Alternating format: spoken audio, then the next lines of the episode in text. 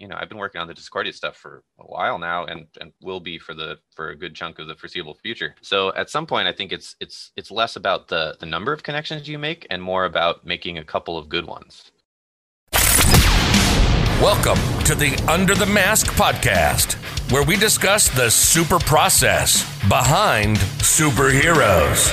Not just superheroes, aliens, horror thrillers. If you can find it on a comics page, you can find it here. Here, you'll learn how to make comics from the initial outlines, scripts, and artwork to printing and putting the final book in a bag and board. For many years, Bill Colomb has written his book, Kinetic, and sold thousands of copies across the nation. And now we're inviting you along for an inside look to the comics process. If you're a fan of comic books, a total process junkie, or just looking for more insight into launching your own book, you're in the right place. This is the Under the Mask podcast, and this is Bill Colomb. Under the Mask podcast, episode 41. You know, it seems the goal for any artist is to get enough work to make art full time. My guest today did just that. Before I get to today's guest, I'd like to remind you that on January 1st, I'm launching a Kickstarter for this podcast. We're going to have some awesome reward tiers like custom USBs and a chance to lock in guest spots for 2021. Our pre launch page is live. You can support us by visiting underthemaskpodcast.com and clicking the big green Notify Me on Launch button. This is also the last episode for 2020. I hope you have a festive holiday season and Happy New Year. Now, to today's guest. My guest today is a full time comic book artist, best known for his work at Dark Tidings Press. His latest work is the Discordia Winter Special, The Rotted Liar and Apocrypha number 1. It's live on Kickstarter through December 29th. You can support it by visiting www.discordiacomic.net slash KS. I'd like to introduce Patrick Buermeyer. Patrick, thank you so much for coming on and talking with me today. Yeah, thanks for having me on, man. Appreciate it. First thing I want to do is have you tell us a little bit about your story. Who are you and how did you get to be with us here today? Well, um, I don't know. Yeah, where's a good place to start? I mean, I've always been interested in storytelling, and over the course of going to school, I went to undergrad at Oregon State University and I kind of meandered through different majors and different career tracks for longer than usual. Um, and eventually I was just like, I just need to get out. I need to finish school. and the only classes that I was enjoying taking that didn't feel like a huge mental and emotional drain for me to like complete work on and even show up for classes was the art classes. And so at some point I was like, you know what? I'm just gonna just gonna go for it. And so, so I did. I changed my major to art, um, and I finished out. And I sort of told myself, as long as I can continue to pay my student loans doing art stuff, I'm gonna keep going for it.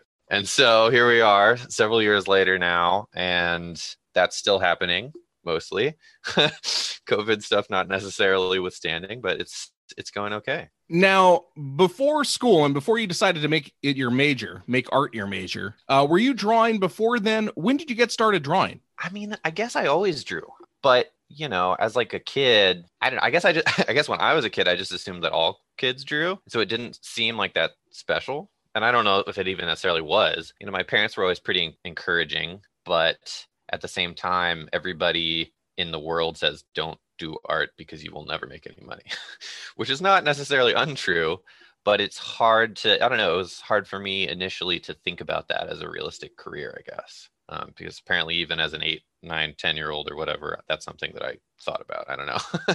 Maybe that's just how I remember it. Um, but yeah, I did. I took some art classes um, just sort of for fun, like when I was little, but it was never anything particularly serious yeah, I think that rings true with a lot of people. Um, a lot of people do a lot of stuff as kids. I mean, I know a lot of comic uh, peers that I know. They were into comics as kids and then got back into it later in life. Mm, uh, like I mm-hmm. think right around your teenage years is kind of when you fall out of comics, and then you might get back into it or you might not. Yeah, and I think that's that's pretty true for me too. Um, I mean, I certainly read some comics when I was a kid, but I didn't have any subscriptions to like any of the big two or anything.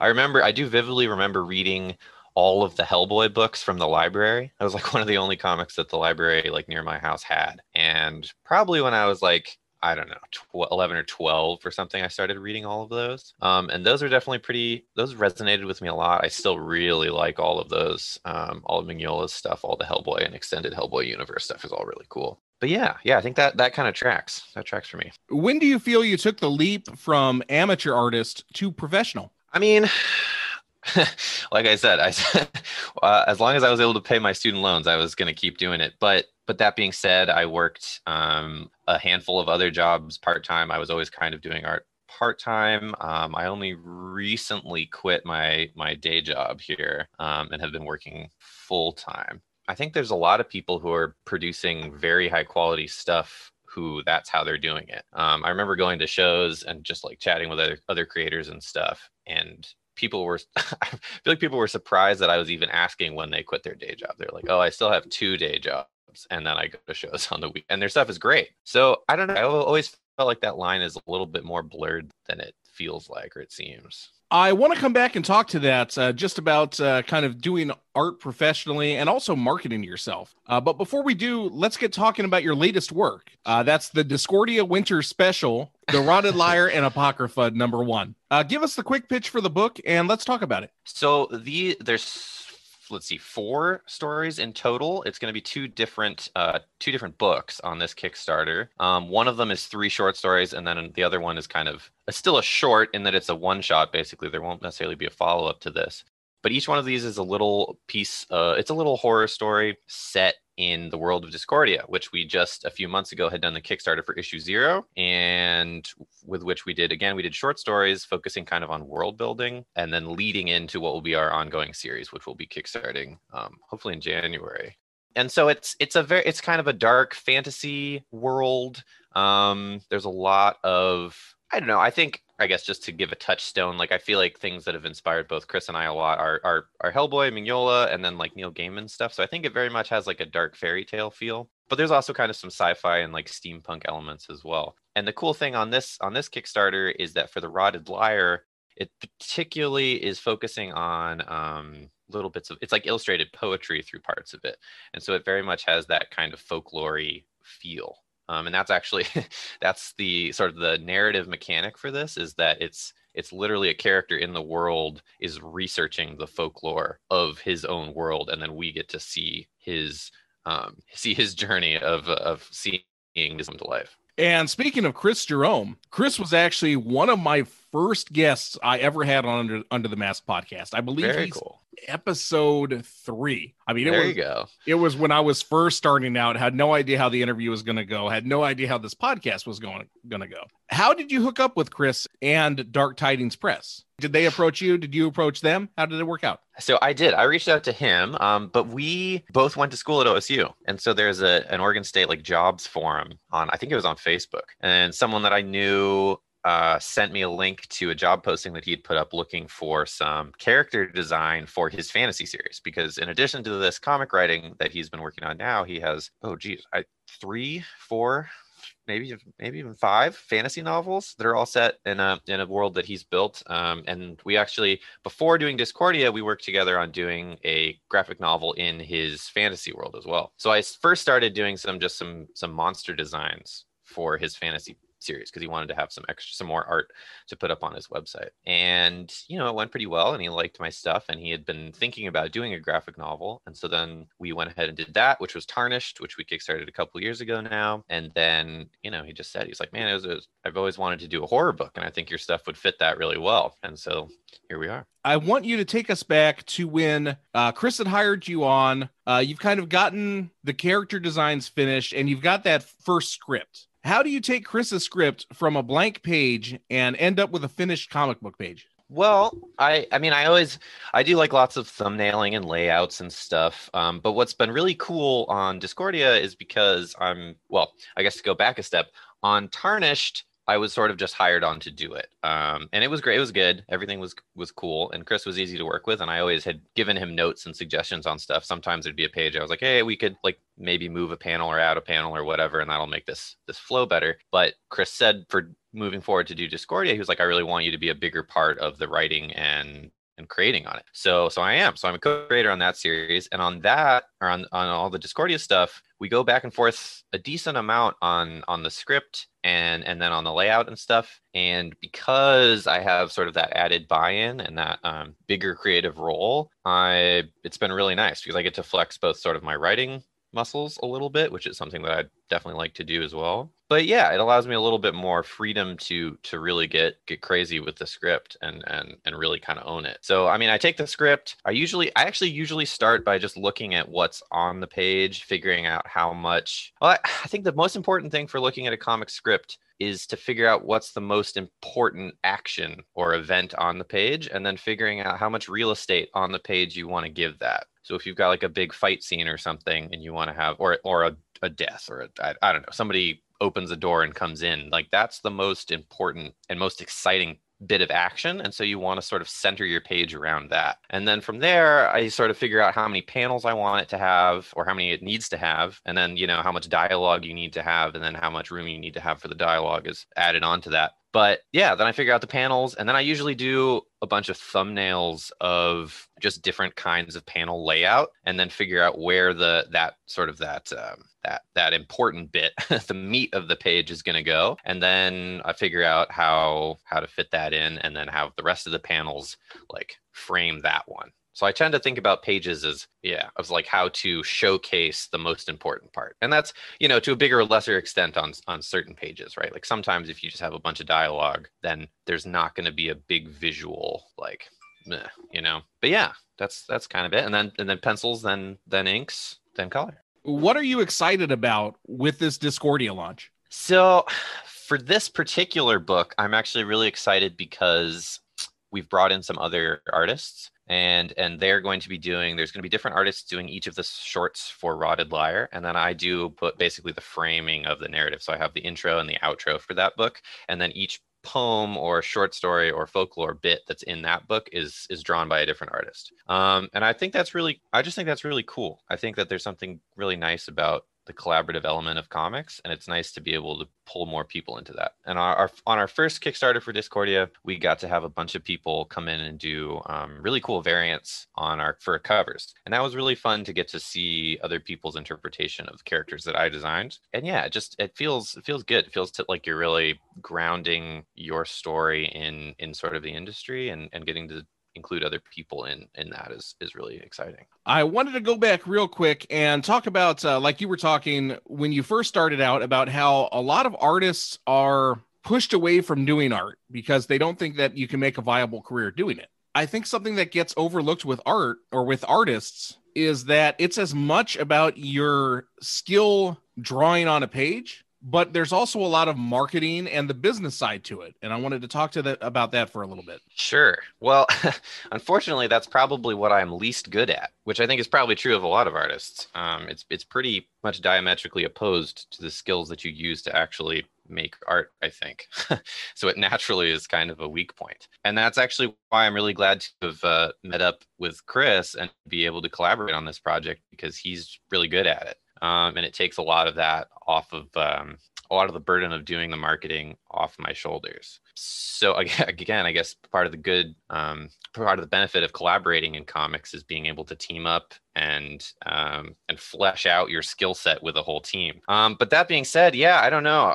It's tough. It's really tough. I think Twitter is decent for marketing. I feel like that at this point, I kind of missed the boat on um, Facebook and Instagram. I don't think that there's a lot going on for artists there anymore. I know some people use TikTok and stuff. I haven't really delved into that. I've been meaning to start doing um, like live drawing sessions and stuff, and I think that that might be. I've seen people do that very successfully, and I think that that's sort of the next thing that I want to include into my my personal marketing campaign. But I just haven't really had the time to to actually set up and do it yet. So fingers crossed that that'll come soon.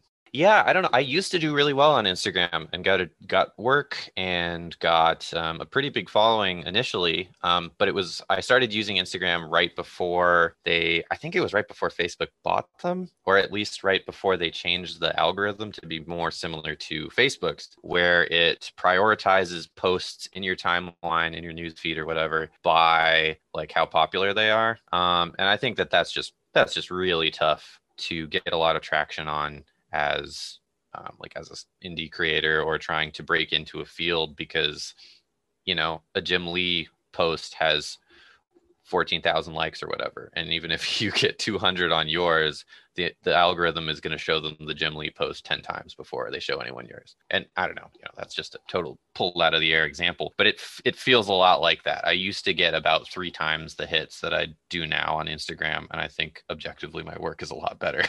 so that's, you know, that's frustrating, but that also just is what it is. So I don't I don't put that much time into Instagram anymore either. I have all my social media accounts linked, so whenever I'm uploading photos, it's going to everything, but I'm also not spending that much time catering to any one of them in particular. I think it's good because people can look at your stuff in a like in a medium that they understand because everybody at this point is pretty familiar with social media. So I think in that way it's nice just because people can kind of at a glance click on your profile and then see the stuff you're working on and see that you are working and producing content. So I think it'll always have a value in that way. But outside of that, I don't know. What does the future hold for you and for Discordia? So, I mean, after after this one, after uh, Rotted Liar and our, our uh, Apocrypha issue one here, we're gonna dig in and do issue one of the main series.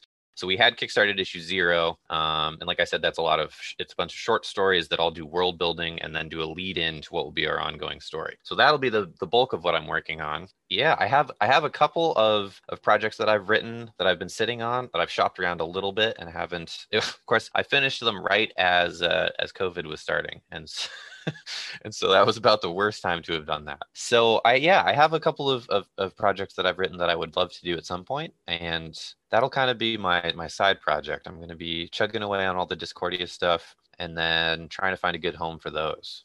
Patrick, what have been the biggest obstacles or challenges you faced, and how did you overcome them? Uh, the biggest challenge to art is economics. and I would say that I am not fully overcome them, and I am, uh, you know, climbing over hurdles rather than clearing them. But I think the only way to do it is just to keep plugging forward. Do you find it's gotten better as you get more leads and more contacts and more people? I think so. Um, but also it's I guess to go back to what I had said earlier about collaboration is that you know I've been working on the Discordia stuff for a while now and and will be for the for a good chunk of the foreseeable future. So at some point I think it's it's it's less about the the number of connections you make and more about making a couple of good ones um, because that's pretty reliable um, work for a while and that's really important. What do you feel has been your biggest mistake um, I think my biggest mistake was is my own stubbornness about my style and about the things that I was willing to put time into. So for the longest time, I didn't do any color, um, and partially that was because I just didn't know how to do it, but also because I didn't like working digitally, and I could have gotten a lot more work early on if I had been willing to do more of the process myself. Like that could have included lettering and stuff as well. But to be fair, I didn't really know how to do it, and I felt I didn't feel right about applying to projects saying that I could, even though I could have like figured it out in the moment maybe. So yeah, I think diversifying your uh, your skill set is good in comics because it's such a there are so many different skills which are very different, but if you can do at least passably a handful of them, that helps. What's been your best moment? Best moment? I mean, getting to see the first I don't know, probably just the first paycheck that I ever got. um, after graduating, got a nice uh, PayPal invoice. That was good. That was nice. Uh, what has been the best advice that you've received? I think the best advice I've ever received is don't undervalue your work or your time. And that's tough because that means that you will have to turn down work. But if it isn't worth your time, then it isn't worth your time. And it sucks because, especially uh, when you're first starting out, it would feel great to add something to your resume and have more work for your portfolio. But if you're not making your time back on a project, it's not sustainable and you won't be able to put the time into it to make it good. And so it's not going to be as good of a resume builder as or portfolio builder as something else will. So even though it feels like you're turning down an opportunity, I think you just have to at some point. And that goes for like doing commissions and for selling original art and stuff too. Like especially when I like the first few shows that I went to, I was just like, "Oh, I don't know if anyone will want to buy any of my stuff. So I had, you know, I had some original pieces that were pretty, pretty cool and pretty like pretty large scale that I was selling for like 40 bucks or something. And I had a guy at a booth behind me was like, Hey, you should you should really be charging like double, triple that for something like that. And I was like, Oh, okay. That's good to know. And I think it's true because you know, maybe not you won't sell as many, but you when you do, you're, you know, you're getting more of your uh, of your bottom line covered on each sale.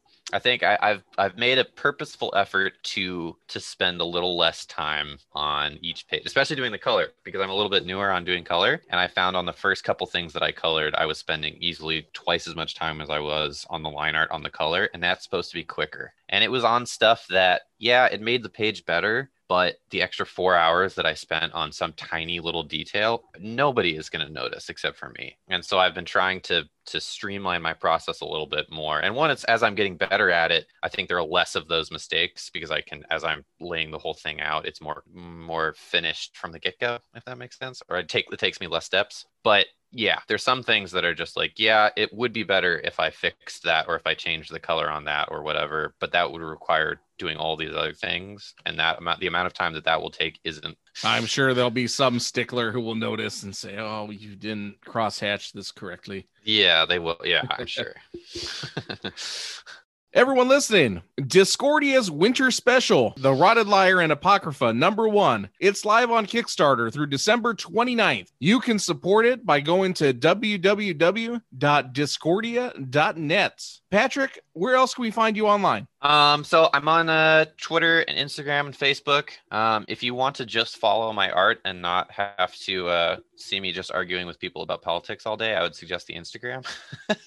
That's probably your safest bet and that's uh, Patrick B U E R Art um, on Instagram. Um, I've also a uh, website is patrickbuermeyerart.com. Um, you can check out some all my portfolio and some of my previous work on there. We'll be sure to put those links in the description and show notes below. Patrick, thank you again for coming on and talking with me today. Yeah, thanks, man. I really appreciate it. Thanks for having me on. If you know a creator that makes comic books or any other media and think they'd be a good fit for the show, drop us a line at underthemaskshow at gmail.com. You've been listening to the Under the Mask podcast with Bill Colomb. Welcome to the family.